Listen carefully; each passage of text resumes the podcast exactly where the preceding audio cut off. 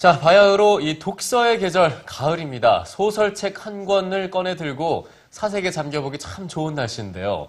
근데 영화를 보면서는 이런 느낌 받을 수 없는 걸까요? 네, 오늘은 신선한 표현 방식으로 주목받고 있는 독립 영화 러시안 소설을 만나봅니다. 윤정호 문학캐스터입니다. 오빠는 러시안 소설 같아요. 러시안 소설 같다니 무슨 얘기인지 이해가 가지 않았다. 열정이 넘치는 소설가 지망생 신효. 내 원고 보여드렸어? 아버지, 이거 한 번만 읽어주세요. 그 말이 유명 그렇게? 소설가 어? 김기진의 아들 성환을 무작정 찾아갑니다. 어려운 게 아니라 안 되는 거라고. 그는 말기 자신의? 글을 성환의 아버지께 보여주기만 해달라고 애원합니다. 내가 니네 아버지 아, 김기진 선생님 아니면 누구도 날 이해 못 해줄 것 같아서 그래.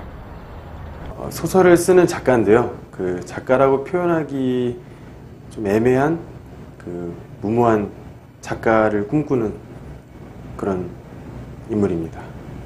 김기진 작가라는 유명한 작가의 아들로서 어떤 아버지에 대한 열등감과 그런 자기도 아버지같이 되고 싶지만 되지 못할 것 같다라는 걸 은연중에 알지만 또 그거를 의식하고 싶진 않으면서 어, 괴로워하는 인물 도피처에 불과했다.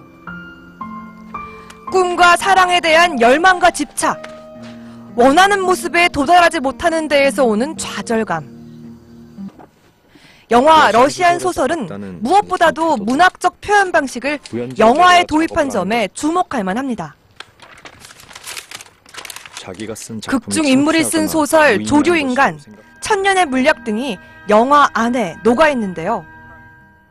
영화는 등장인물들의 삶과 소설을 넘나들며 우리네 인생에 섬세하게 접근합니다.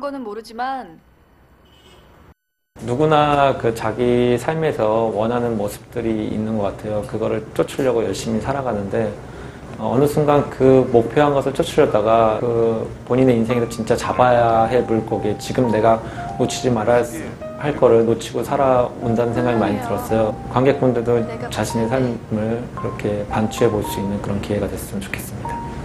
흥미로웠어요. 내가 쓴 게. 한낱 소설가 지망생이었던 신효에게 벌어진 이상 야릇한 사건들. 식물인간 상태에서 다음 내 작품을 27년 위해서 만에 깨어나 보니.